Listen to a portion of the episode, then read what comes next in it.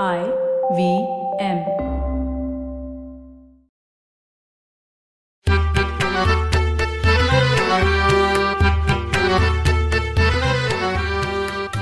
नमस्कार मंडळी. मी डॉक्टर राजीव. आणि मी माणिक. आणि काही वर्षापूर्वी बबन प्रभूंच झोपी गेलेला जागा झाला. हे प्रहसनात्मक फार्सिकल नाटक आपण पाहिलं होतं. अरे कसलं धमाल नाटक होतं ते. हसून हसून पुरेवाट झाली अगदी. त्यात झोपेत बोलणार झोपेत चालणार असं एक पात्र रंगवलं होतं. खरंच तसे काही जण असतात बरं का. हो. आणि झोपेत घोरणारे तर खूपच असतात. काही घोरणाऱ्यांचा घोरताना श्वास घुसमटत असतो. त्याला स्लीप ॲपनिया असं म्हणतात. तसंच विशेषतः युरोप अमेरिकेतून भारतात आलेल्यांना जेटलॅग येतो? कारण वेळेतला फरक त्यांना दिवसा झोप येत असते आणि ते रात्री जागे राहत असतात. म्हणजे त्यांचं रात्र आणि दिवस या कालक्रमणेत असलेलं घड्याळ बिघडतं. त्याला सर्केडियन रिदम असा शब्द आहे. त्याचं मराठी रूपांतर जैविक घड्याळ किंवा दिवसीय लय असं होऊ शकेल. आपल्याला लहानपणी नाही का शिकवायचे की लवकर निजे लवकर उठे त्याला धनधान्य संपत्ती भेटे. काही लोक खूप उशिरापर्यंत जागे असतात आणि उशिरा उठतात. प्रत्येकाचा सर्केडियन रिदम ठरलेला असतो. काही जण लार्क पक्षाप्रमाणे लवकर झोपणारे आणि लवकर उठणारे असतात. तर काही औल म्हणजे घुबडाप्रमाणे उशिरा झोपणारे आणि उशिरा उठणारे असतात. पण हे तर त्यांच्या जेनेटिक मेकवर किंवा जेनोमवर अवलंबून असतं ना? हो. जागेपण आणि झोप याला क्रोनॉलॉजी म्हणतात. प्रत्येकाचा क्रोनोटाईप हम्म. हा जेनेटिकली ठरवलेला असतो. आणि हा क्रोनोटाईप आपल्याला ऑनलाईन वरनं देखील चेक करता येतो. ही चांगलीच सोय झाली. आहे त्या क्रोनोटाईपनुसार प्रत्येकाला त्याच्या ऍक्टिव्हिटीज म्हणजे जागेपणा आणि झोप यांची सांगड घालता येते. या संबंधीचा एक माहितीपूर्ण लेख डॉक्टर सुधीर कोठारी या पुण्यातील नामवंत न्यूरोलॉजिस्टनी लिहिलाय. अरे हो हे तर सुधीर कोठारी आपल्या चांगल्या माहितीचेच आहेत की. हो. झोप या विषयावर त्यांनी to sleep or not to sleep हा लेख टू बी और नॉट टू बी या शेक्सपियरच्या प्रसिद्ध वाक्याप्रमाणे शब्द योजना करून लिहिला हो बर का? आणि डॉक्टर मॅथ्यू वॉकर या ब्रिटिश संशोधकांनी झोप या विषयाचा सखोल अभ्यास करून व्हाय वी स्लीप हे. पुस्तक लिहिलंय. हो. ते स्वतः न्यूरोसायन्स आणि सायकोलॉजी या विषयातले तज्ज्ञ आहेत. झोपेचा माणसाच्या आरोग्यावर काय परिणाम होतो हे त्यांनी अभ्यासलंय. हो ते म्हणतात की दर दिवशी आपण आठ तास झोपायला हवं. कमी झोप झाल्यामुळे मानवाच्या आरोग्यावर घातक परिणाम होतो. आणि गंमत बघा आता दिवसातले आठ तास झोपायचे. म्हणजे आयुष्यातला एक तृतीयांश वेळ आपण झोपलेलो असतो.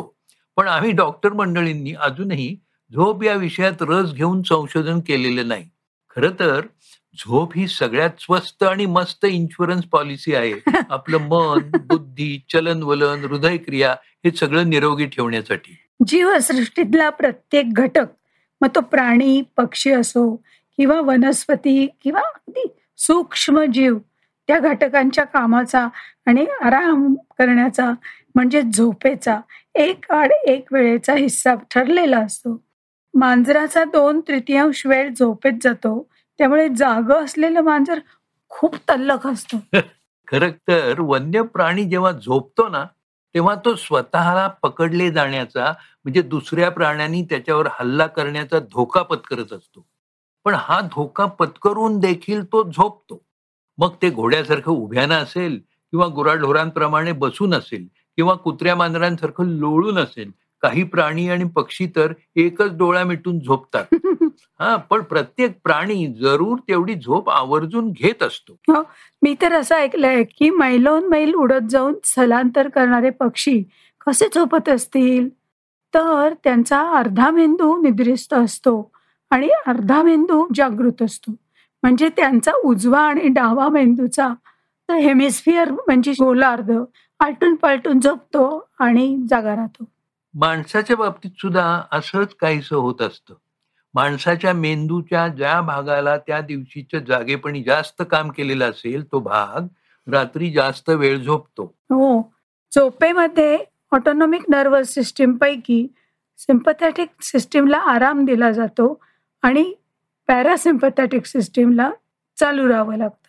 त्यामुळे पचनक्रिया अभिसरण झोपेत चांगल्या प्रकारे काम करतात. झोप कमी झाल्यामुळे अपचनाचा त्रास होतो हे तर आपण सगळे अनुभवतोच की. एवढं असून देखील माणूस हा असा एकमेव प्राणी आहे की तो त्याच्या झोपेची हेळसांड करतो. झोप घेणं आराम करणं हे आळशीपणाचं लक्षण मानलं जातं. ते पण जर माणूस जास्त वेळ जागा राहिला अजिबात झोपलाच नाही तर त्याला भास होऊ लागतात. त्याची मनस्थिती सायकोसिस झालेल्या माणसासारखी होते. बरं का? एका सिनेमातलं एक दृश्य मला आठवतंय. त्यात पकडलेल्या युद्ध कैद्याला त्याच्याकडून गुप्त माहिती काढून घेण्यासाठी फक्त सतत जाग ठेवलं जात होतं. हो. फार भयंकर स्थिती झाली होती त्याची. माणूस अन्यता केल्यानंतर जितके दिवस जगू शकतो ना त्याहून कमी दिवस तो झोपेविना जगू शकतो. झोपेच्या अभावामुळे माणसाचा लवकर मृत्यू येऊ शकतो. इतकी झोपेची आवश्यकता असते. नितांत गरज असते. झोपेत त्याच्या मेंदूची ऊर्जा पुन्हा प्रस्थापित केली जाते आणि तो जास्त उत्साही होतो त्याची काम करण्याची कुवत आणि शक्ती वाढते. झोप स्मरणशक्ती ताबूत ठेवण्यासाठी तल्लक करण्यासाठी देखील आवश्यक असते. झोपेच्या वेगवेगळ्या स्टेजेस असतात. त्या माणसाला गोष्टी लक्षात ठेवण्यासाठी आणि त्या योग्य वेळी आठवण्यासाठी मदत करतात. झोपेच्या अभावी योग्य निर्णय घेण्यात चूक होऊ शकते. तसंच अपुऱ्या झोपेमुळे वाहन चालवताना झापड येऊन अपघात तर होतातच. मद्याच्या नशेत वाहन चालवताना होणाऱ्या अपघातांपेक्षा जास्त प्रमाणात आहेत. हो म्हणजे झापड येऊन होणारे जे अपघात आहेत ते. मद्याच्या नशेत चालवणाऱ्या वाहकांपेक्षा जास्त आहेत. हो हो. झोपेच्या मुख्यत्वे दोन स्थिती? एका स्थितीत झोपेत असताना डोळ्यांची जोरदार हालचाल होत असते. त्याला रॅपिड आय मुवमेंट म्हणजे आर ई एम म्हणतात. तर दुसऱ्या स्थितीत डोळ्याचं फिरणं हालचाल मंद होत थांबते. एन आर ई एम म्हणजे नो रॅपिड आय मुवमेंट असं म्हणतात. ही गाढ निद्रा असते. या गाढ निद्रेमध्ये मेंदूची ऊर्जा कमी होते. त्यावेळी जर का ईईजी म्हणजे इलेक्ट्रो एन कॅफेलोग्राम काढला तर तो खूप मंद इलेक्ट्रिकल ऍक्टिव्हिटी दाखवतो. पण आर ई एममध्ये ही तशी सावध झोप असते. त्यावेळी काढलेला ईईजी नॉर्मल असतो.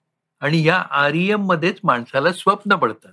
झोपेचं नियोजन मेंदूतल्या हायपोथॅलॅमस या भागातील एस सी एन म्हणजे सुप्राचायस्मॅटिक न्यूक्लियसकडून होतं. मेलॅटोनिन हे हार्मोन रक्तात पाझरलं की माणसाला झोप येऊ लागते. आपण मगाशी सर्केडियन लयीबद्दल बोलत होतो ना. तो रिदम ती लय मेलॅटोनिनमुळे शक्य होते. हो. साधारणतः रात्री नऊ ते सकाळी साडेसात पर्यंत मेलॅटोनिन रक्तात जास्त प्रमाणात असतं. तो झोपेचा काळ असतो. सकाळी साडेसात नंतर मेलॅटोनिन पाझरणं कमी होतं आणि माणूस ताजा तवाना होतो. मेलेटोनिनच्या औषधी गोळ्या किंवा चगळायच्या च्युइंगम सारख्या पट्ट्या मिळतात. काही लोक जेटलॅगवर त्याचा अनुभव म्हणून उपाय म्हणून उपयोग करतात. त्याची सवय लागू शकते बरं का. म्हणजे मेलॅटोनिन घेण्यामुळे फारसे विपरीत परिणाम होत नाहीत पण तरी देखील नेहमीसाठी मेलॅटोनिन घेत राहणं त्याची सवय लावून घेणं हे तितकंसं योग्य नाही. चांगली झोप लागणं हे माणूस निरोगी राहण्यासाठी अत्यंत आवश्यक आहे. डॉक्टर मॅथ्यू वॉकर यांनी त्यांच्या वाय वी स्लीप या पुस्तकात eleven tips for improving your sleep quality सांगितले आहेत. बरं का? झोपेच्या गाढ झोप म्हणजे एनआरईएम या स्थितीमध्ये आपल्या मेंदूतील न्यूरोनल कनेक्शन्स रिपेअर केली जातात. अनावश्यक कनेक्शन्स गाळली जातात. तर सावध झोपेच्या स्थितीत म्हणजे आरईएममध्ये आपलं भावनिक आरोग्य इमोशनल हेल्थ सांभाळली जाते. लहान मूल नीट झोप आली नाही की चिडचिड होतं असा आपला नेहमीचाच अनुभव आहे. हो, हो. मूल उगीच उगीच रडू लागलं की त्याची आई ओळखते की याला झोप आले आणि ती बाळाला मांडीवर घेऊन तुपटून तुपटून झोपवते. बरं का? नुकतंच मेंदू मधल्या रसवाहिन्यांविषयी म्हणजे लिम्फॅटिक सिस्टीमबद्दल माहिती शोधली गेली आहे. या सिस्टीमला ग्लायल लिम्फॅटिक सिस्टीम असं नाव आहे. दिवसभराच्या मेंदू मधल्या खूप ऍक्टिव्हिटीजमुळे टॉक्सिक प्रॉडक्ट्स तयार होतात. त्यामुळे मेंदूला शीण येतो. रात्रीच्या वेळी फक्त निद्रावस्थेत ही ग्लायल लिम्फॅटिक सिस्टीम किंवा ग्लिम्फॅटिक सिस्टीम हे टॉक्सिक प्रॉडक्ट्स फ्लश ऑफ करते. म्हणजे मेंदूची एक प्रकारे धुवून पुसून स्वच्छता करण्याचं महत्वाचं काम झोपेत असताना मेंदूची हालचाल संथलयित असतानाच होऊ शकतो. पण इतर प्राणी फक्त खाण्यासाठीच झोपायचं टाळतात. म्हणजे भूक लागली की झोप बाजूला ठेवतात. असं भूक आणि झोपेचं गमतीशीर नातं या सृष्टीत आहे. ज्यावेळी माणसाची झोप अपुरी होते ना तेव्हा माणसाचा मेंदू भूक लागल्याच्या सिग्नल शरीराला देतो आणि कमी झोप झालेला माणूस जास्त खातो.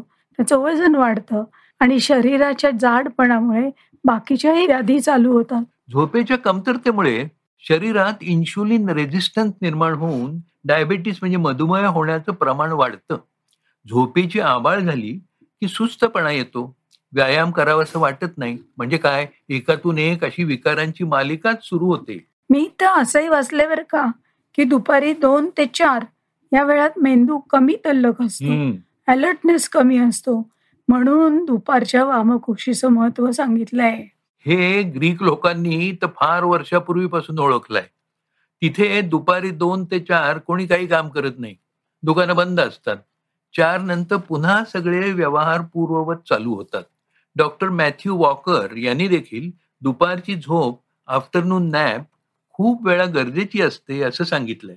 म्हणजे पुणेकरांना त्यांच्या वामकुक्षीबद्दल दुपारी दुकानं बंद ठेवण्यासाठी चिडवलं जातं ते उगीच म्हणायला हवं. बाकरवडीसाठी प्रसिद्ध असलेल्या दुकानात त्याला उगीच बदनाम केलं जात आहे का हो हो.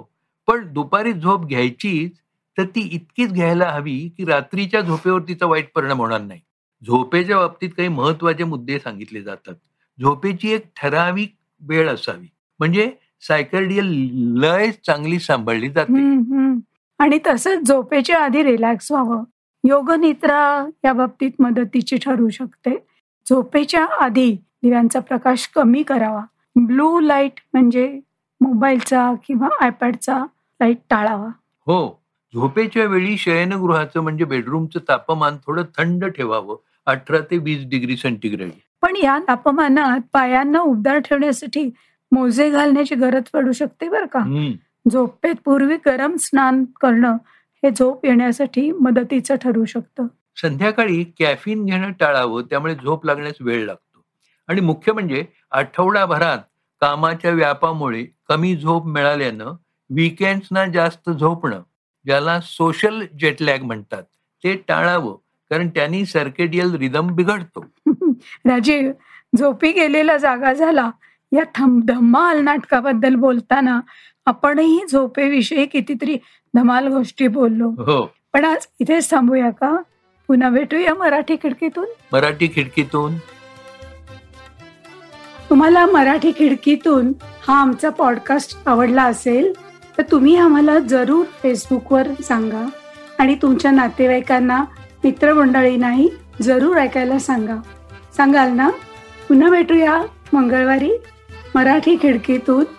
फक्त आय व्ही एम पॉडकास्टवर.